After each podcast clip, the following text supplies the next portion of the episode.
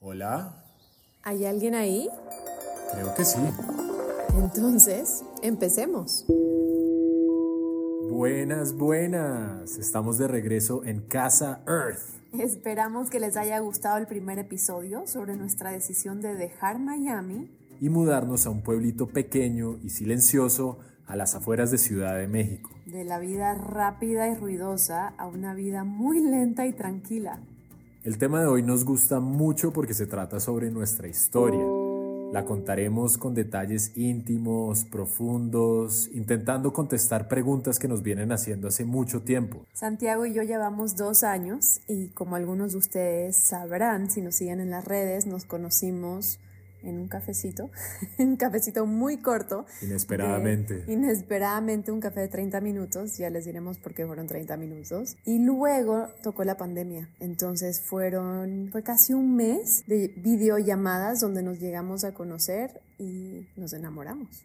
Pero bueno, antes de contarles detalles sobre cómo se desarrolló ese primer encuentro y la futura relación, les vamos a contar dónde estábamos como individuos antes de conocernos. Si quieres empieza tú. Sí, creo que eso es muy importante para que podamos, para que puedan entender un poquitito más sobre nosotros y qué fue lo que nos unió como pareja. Siempre creo que cuando uno ve parejas profundas, poderosas, parejas que realmente están haciendo the work, que lo llamamos nosotros el trabajo espiritual, personal y profesional juntos, ellos también tienen una historia personal. Cada uno de nosotros somos individuos y luego unimos esos dos mundos y creamos un mundo juntos.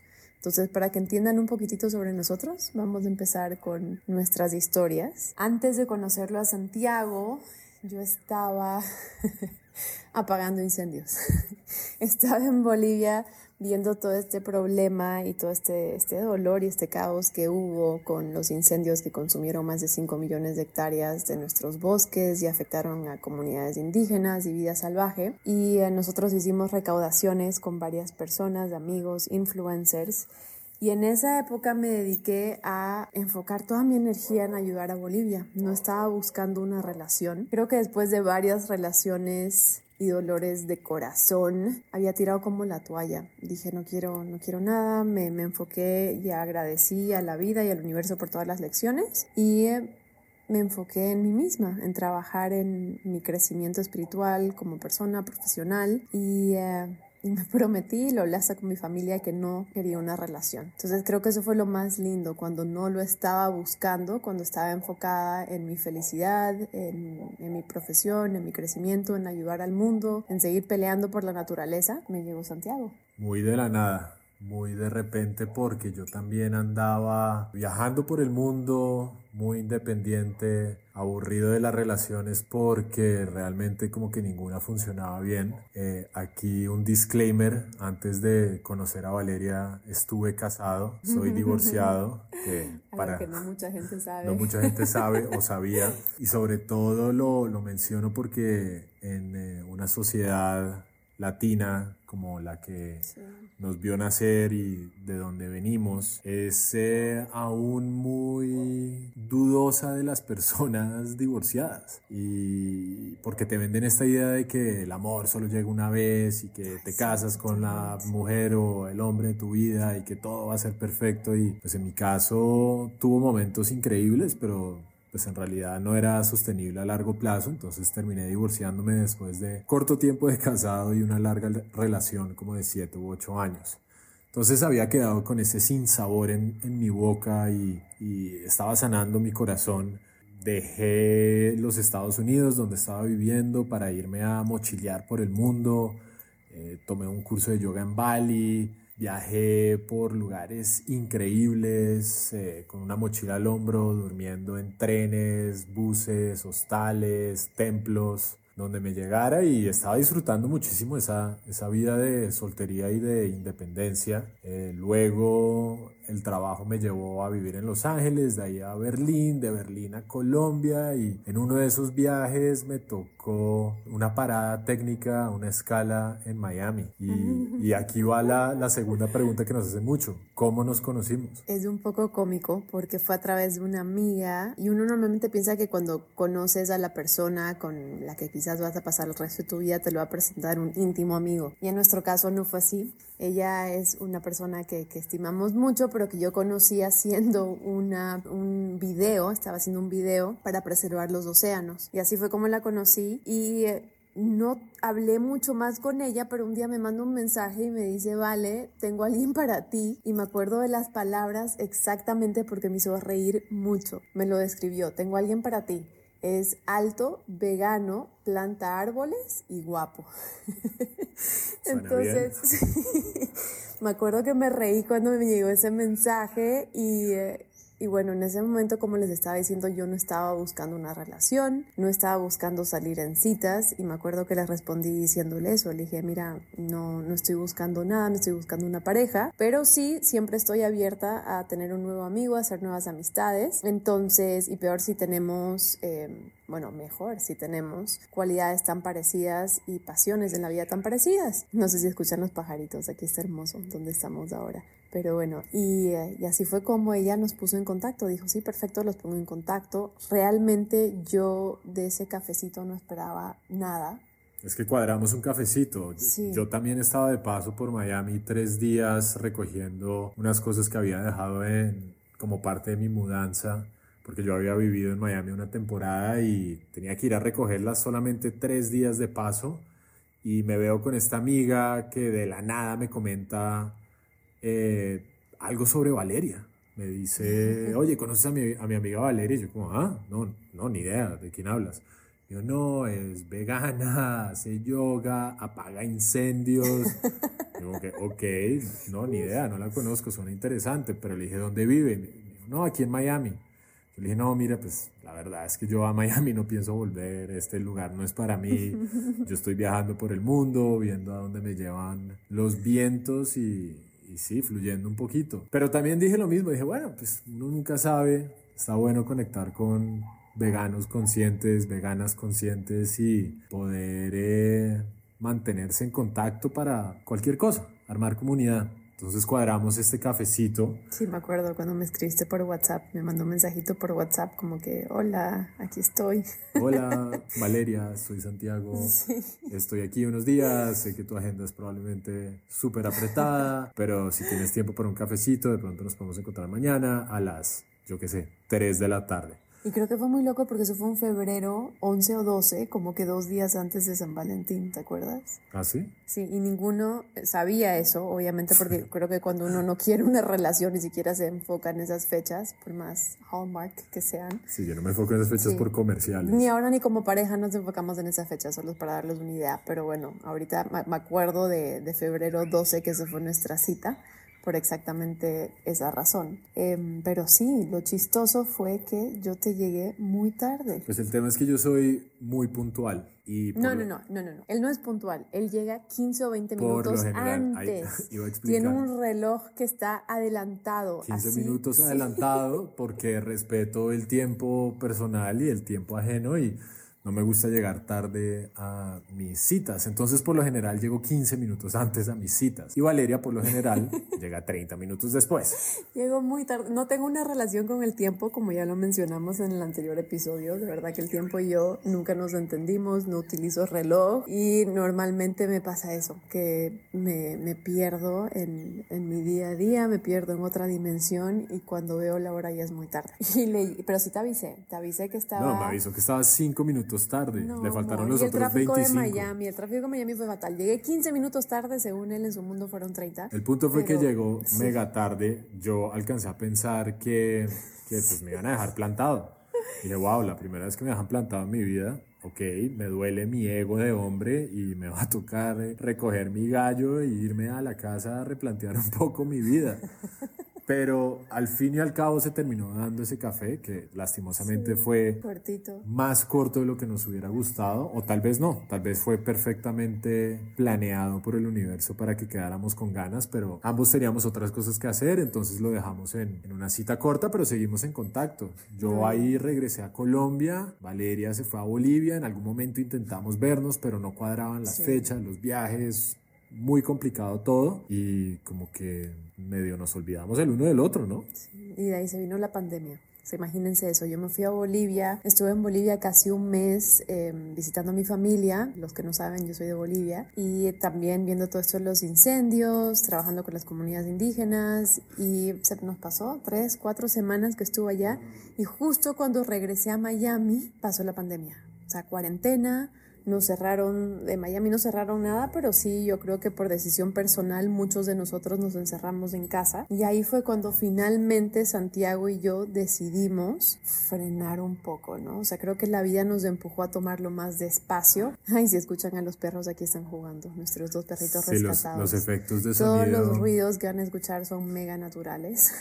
Aquí hay chicharras en la distancia, pajaritos que están volando mientras cae el atardecer de verdad que este es algo. Vamos a hacer un YouTube para ustedes pronto con esta vista y todo lo que hacemos. Pero bueno, de regreso al tema, em, creo que eso fue lo que pasó. La pandemia realmente al mundo entero y a nosotros nos dio una oportunidad para sentarnos y analizar las prioridades y abrir espacio para personas, para familia y hasta para personas nuevas, que fue mi caso Santiago. Yo pensé que él estaba saliendo con otra chica, ¿te acuerdas que te dije? Que veía su Instagram y cómo Instagram nos engaña a todos también. O sea, yo veía que él subía fotos en un retiro. A ver, si estaba saliendo con una ah, chica, pero no con la que ah. pensaba.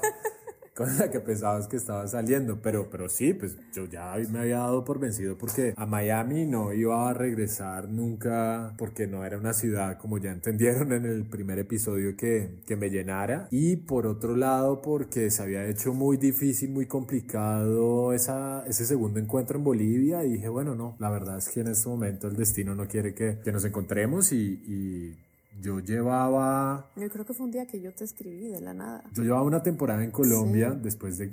Yo salí de Colombia hace como 15 años y esta ha sido la temporada más larga que pasé ahí y justo me toca la, la, pandemia. Yo estaba viviendo en Cartagena en ese momento y subía historias todo el día a Instagram porque no tenía nada más que hacer. Pues obviamente, no sé, leía, dormía, hacía ejercicio, eh, cocinaba. Pero en cuanto como a esa ventana hacia el exterior, hacia el resto del mundo, Instagram creo que me ayudó muchísimo para crear algún tipo de bitácora de ese momento. Ahí Valeria todo me mandó un emoji o alguna vaina y fue como, eh, ¿qué tal? ¿Cómo vas? Bien, ¿y tú? Bien, creo que yo estaba sembrando algo. Sí, ah, sí, había germinado eh, la, la, pepa de un mango. Ah, sí, la pepa de un mango. Sí, sí. y eso es muy difícil para que los, los, los que lo han, o sea, yo que lo he tratado o los que lo han tratado saben y entienden el dilema que es hacer eso. Entonces, cuando vi su video y vi el tamaño de esa planta, dije, no, o sea, este man tengo que, tengo que mandarle un mensajito. y así fue cuando empezamos a hablar y de ese mensajito saltó a una videollamada. Sí, fue como que, hey, esto va para largo, ¿no? Sí, fue una videollamada muy corta y luego yo lo sorprendí con otra videollamada a los dos días de sorpresa, sin darle previo aviso, que me contestó sin polera. Polera es franela, es camiseta. Realmente parecía desnudo, que fue un poco un shock. No, pues estaba desnudo porque me estaba echando una siesta. Pero, pero bueno, y así fue como empezó y empezamos a hablar a diario. Llamadas que eran de 30 minutos se convirtieron en llamadas de 4 a 5 horas, ¿verdad?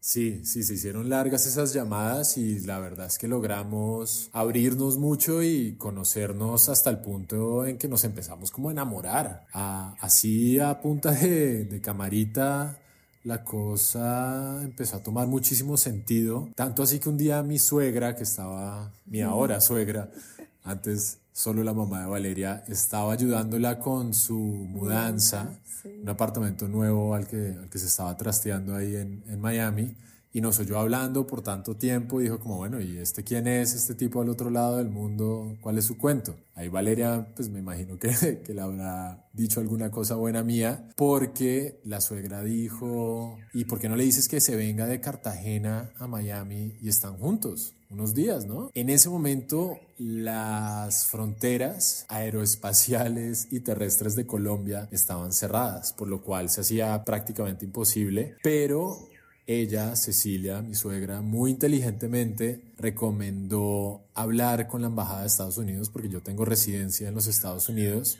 y preguntar si había alguna forma de repatriación. Eh, ella nos ayudó con un contacto en el aeropuerto y bueno, una cosa llevó a otra, le escribí a la Embajada de Estados Unidos y me dijeron, pilas porque se van a abrir vuelos humanitarios de regreso a Estados Unidos. Eh, tiene que registrarse en este link y estar muy pendiente porque van a ser muy limitados los puestos. Y yo dije, wow, ok, qué gran oportunidad que se acaba de abrir.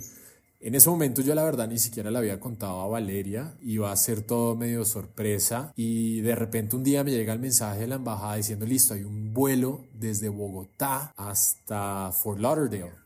Yo estaba en Cartagena, como les, les decía, que es más o menos 20 horas por carretera y aún así existía la posibilidad de que nos, nos pararan si es que encontraba una forma de transporte hasta Bogotá. Entonces era muy difícil, no era garantizado alcanzar a llegar a la capital y poder montarme en ese avión. Yo estaba dispuesto a intentarlo todo porque realmente sí estaba muy, muy tragado, como decimos en Colombia, muy enamorado y sabía que era una oportunidad que no podía dejar pasar y me acuerdo que llamé a mi mamá, la hora suegra de Valeria, y le dije, hey, se está abriendo esta oportunidad, ¿será que me voy a Bogotá, la intento, me conseguí un taxi que me puede llevar por la noche, etcétera, etcétera. Un taxi, pero con todas las cosas que, o sea, el taxi que le iba a cobrar 100 mil dólares, si los encontraban lo iba a dejar tirado en plena montaña. Sí, el me dijo, listo, yo lo monto, salimos a las 11 de la noche, nos vamos manejando, me tienes que pagar en efectivo mil dólares y si nos paran, pues ahí te bajas. Y yo no, como así que ahí me bajo en la mitad de la pandemia en, en plena noche. En plena noche, en quién sabe dónde,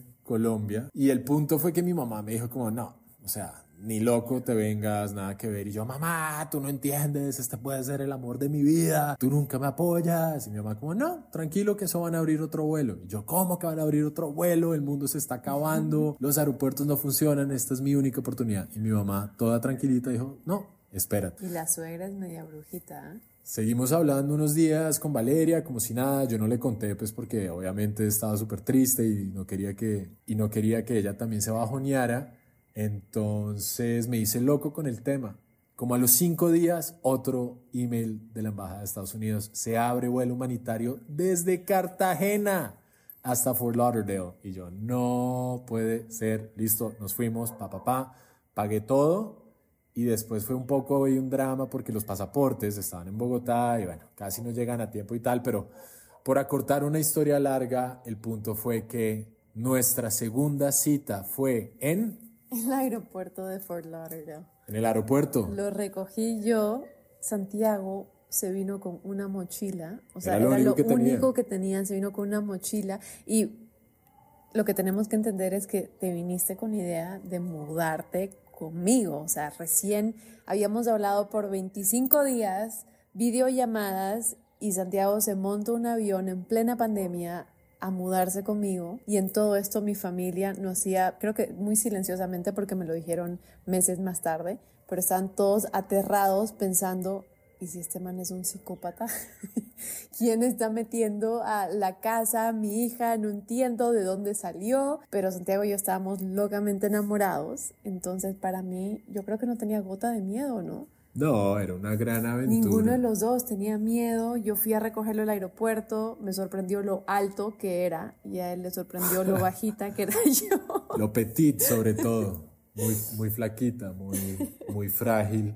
Qué frágil, no soy frágil. No, claramente no eres una mujer frágil, ni mucho menos, pero como que yo llegué con mi metro noventa y ochenta y cinco kilos de peso a abrazarte y fue como cargar a un pequeño colibrí que había llegado tarde a recogerme. Ese fue nuestro primer beso. De verdad que ahí sí estamos los dos nerviosos porque fue después de estar hablando tanto tiempo, videollamadas, confesándonos todo, siendo súper vulnerables porque realmente creo que esas fueron nuestras 25 citas, que fueron realmente una oportunidad, citas videollamadas, que fueron una oportunidad para abrir nuestros corazones, para ser súper honestos con, con, con, nosotros, ¿no? Con nosotros mismos. Em, yo le conté a Santiago desde mis miedos hasta mis pasiones, mi vida, o sea, realmente hablamos de cuatro o cinco horas cada noche y no nos quedamos sin palabras. O sea, me hiciste hasta Reiki, me hizo hasta Reiki a distancia, me leyó las cartas de tarot, o sea, hablamos de todo, de todo lo que a los dos nos apasiona tanto, que es la espiritualidad y también cómo somos cada uno como persona. Sí, soy, soy un poco culebrero y me encantan eh, todas esas prácticas psicomágicas y místicas y al ver que a Valeria también le gustaban, pues dije, bueno, intentemos esto a distancia a ver si funciona. Ah, dijiste más como que así es como le engancho.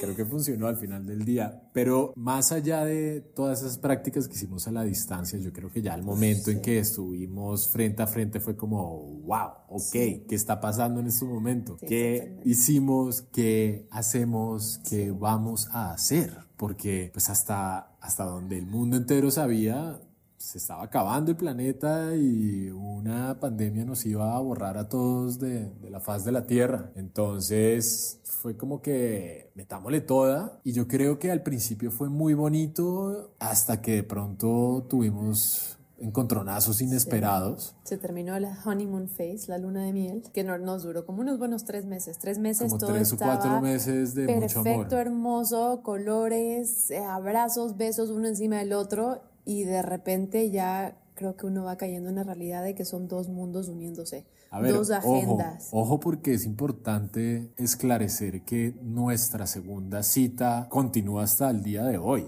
No es como que hayamos tenido un proceso de distanciamiento, acercamiento, consideración, como que nos metimos de cabeza en Sí. este tema y nos dejamos llevar y nos comprometimos y yo creo que eso fue lo que al final nos ayudó a solidificar la relación hasta el punto que decidimos casarnos, porque nos dimos cuenta, miren, ninguna relación es perfecta, esta no tiene por qué serlo, pero lo que sí nos dimos cuenta es que muy rápidamente caemos en cuenta de lo que nos dimos cuenta fue que muy rápidamente notamos que al haber un problema entendíamos que los dos teníamos culpabilidad en la creación de este problema y hacíamos lo posible por ponernos en los zapatos del otro o de la otra y empezar a encontrar formas donde uno pudiera bajar el ego, bajar la cabeza, bajar la intensidad para poder enfriar el asunto y construir de nuevo. Y eso creo que nos ha dejado muchas lecciones. A ver, creo que eso es lo más bonito de nuestra relación, porque sé que es muy fácil para las personas que ven relaciones en las redes sociales, sobre todo como la nuestra, porque las dos, los dos compartimos nuestro mundo entero en las redes, asumir de que una relación perfecta es estar sonriendo y bailando y que todo fluye. Y yo también cometí el error, y creo que esto es basado en los libros románticos o las películas románticas que comparten en Hollywood, que uno piensa que las relaciones son felicidad constante todos los días. Y aquí con Santiago realmente aprendí lo que es aceptarnos el uno al otro, aceptar que los dos venimos con un pasado, que los dos venimos con traumas, con miedos, con inseguridades y que juntos podemos crecer como pareja. Eso realmente yo no lo había vivido con ninguna otra persona y creo que es lo más lindo y la razón por la que estamos casados y felices hoy en día, pero también para crear una relación estable y fuerte, uno tiene que vivir estos momentos en los que creo que somos como un espejo el uno del otro. O sea, no sé si a ustedes les pasa con la familia, a mí me pasa mucho con la mía, los amo, pero realmente me pasa bastante, que las personas más cercanas a uno y las personas que más nos quieren son los que saben qué botones apretar, en qué momento, para que mostremos todos nuestros colores, desafiemos nuestros miedos, demonios y logremos crecer como seres humanos.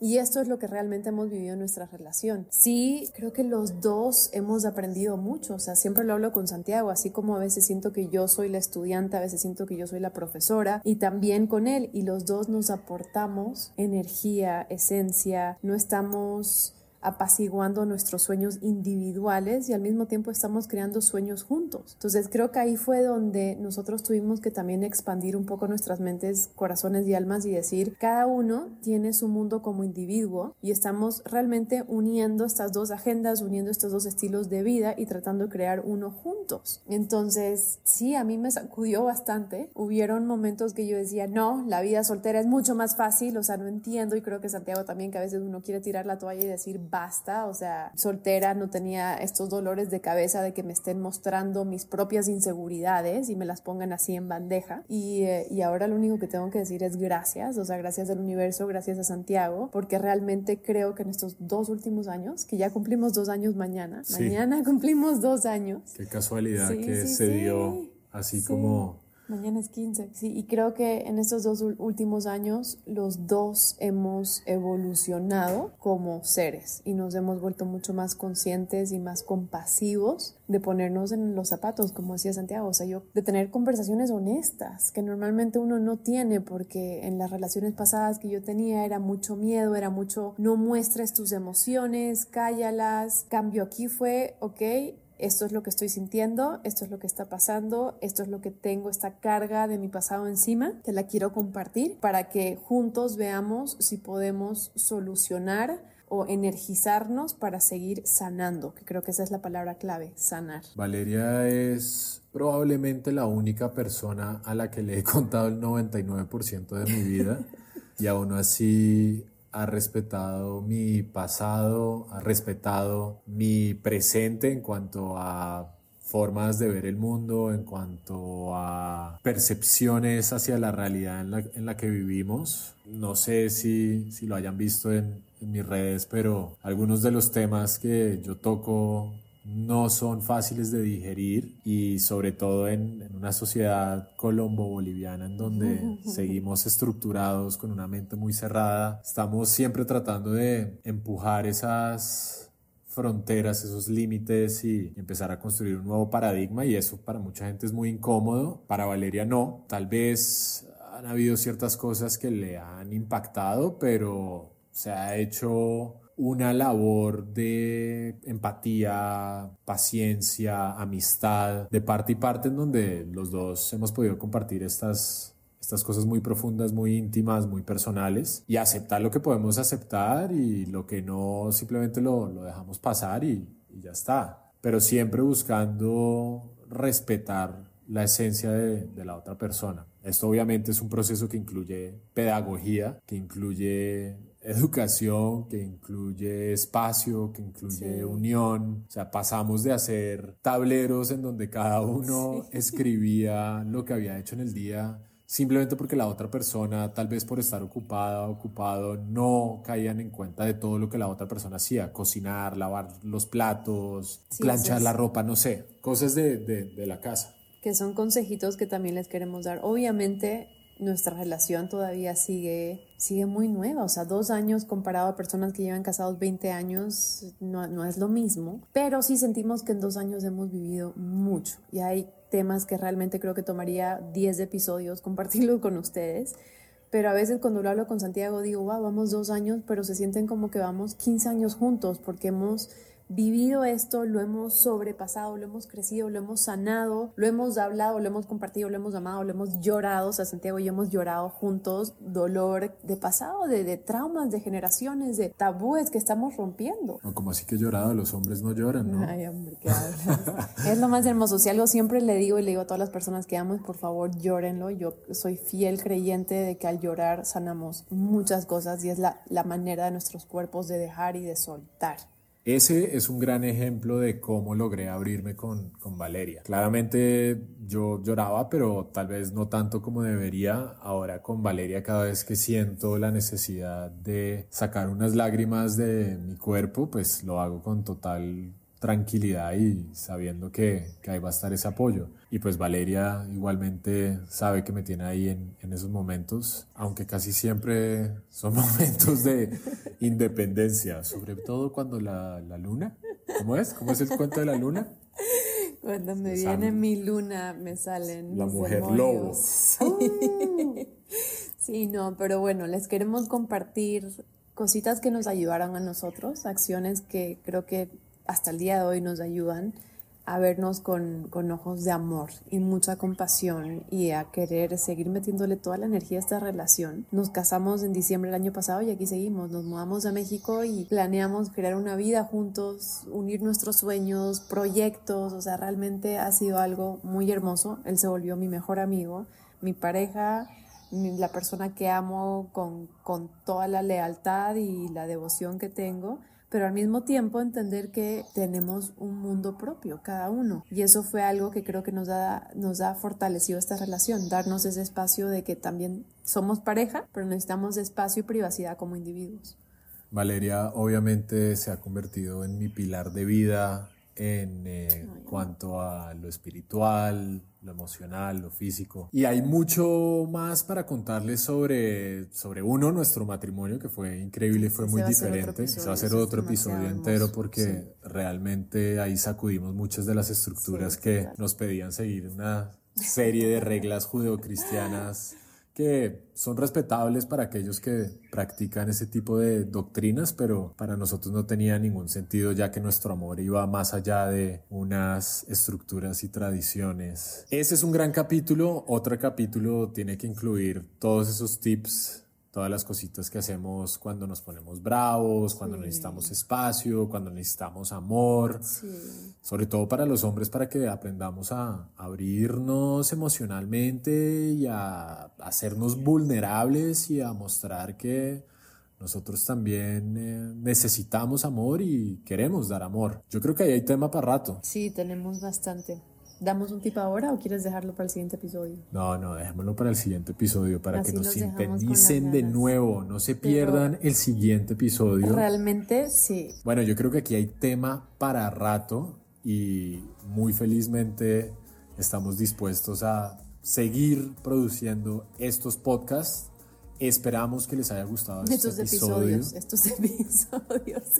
Sí, van a haber varios episodios y varias temporadas de este podcast. Como ya se imaginarán, el siguiente episodio se va a enfocar en esos consejos que nos han salvado la vida como pareja. Y para dejarlos con un poquito de curiosidad y ganas de escuchar el siguiente episodio, les vamos a comentar un consejo de pareja que ya lo, lo había hablado Santiago hace unos minutos que creo que fue uno de mis favoritos, porque durante la pandemia todas las parejas estábamos pasando tanto tiempo juntos, trabajando desde casa, cocinando, lavando, limpiando, que se empezó a hacer un poquito abrumador y nos confundíamos mucho en el quién hace qué. Y ahí fue cuando empezaba esto de culpa, como que yo lavé más los platos, yo tendí la cama, yo limpié la casa, le di comida a los perros, estuve pendiente de todo, pero creo que no veíamos lo que el otro hacía, como lo comentaba Santiago. Entonces tuvimos la idea de hacer como un scoreboard, que es una, un tablero con puntaje, donde pusimos sacar composta, lavar los platos, tender la cama, darle comida a los perros, eh, ¿qué más había ahí? Regar las plantas, cositas así que era nuestro diario vivir y pusimos cocinar, cocinar, muy importante, y pusimos Valeria y Santiago. Entonces cada vez que uno hacía algo empezábamos a poner puntos, palitos. Un palito, dos palitos, tres palitos y al final del día veíamos quién tenía más palitos. Entonces esto lo hizo un poco divertido porque nos terminamos riendo en vez de peleando por quién hacía qué. No era tan divertido porque yo siempre ganaba. Siempre me ganaba Santiago. Y la razón por la que empezamos eso es porque yo pensaba que yo hacía mucho más que Santiago, pero porque Santiago lo hacía en silencio. Entonces, para mí esto de verdad fue un balde de agua fría al ego. Y ahí fue cuando le agradecí y me llené de gratitud y empecé a darme cuenta de que él estaba haciendo mucho más de lo que yo veía. Y creo que nos ayudó mucho como pareja. Sí, definitivamente hizo parte de un momento crítico en donde se estaban aumentando las tensiones y nos, nos salvó, nos ayudó. Y así hemos desarrollado muchos consejos más que queremos compartir con ustedes en el siguiente episodio. Así que por favor, no se olviden, todos los sábados vamos a estar lanzando un nuevo episodio y si tienen preguntas, mándenlas por nuestras cuentas en Instagram o por email y así las respondemos en los siguientes. Un saludo a todos, gracias por sintonizar Casa Earth. Un abrazo enorme.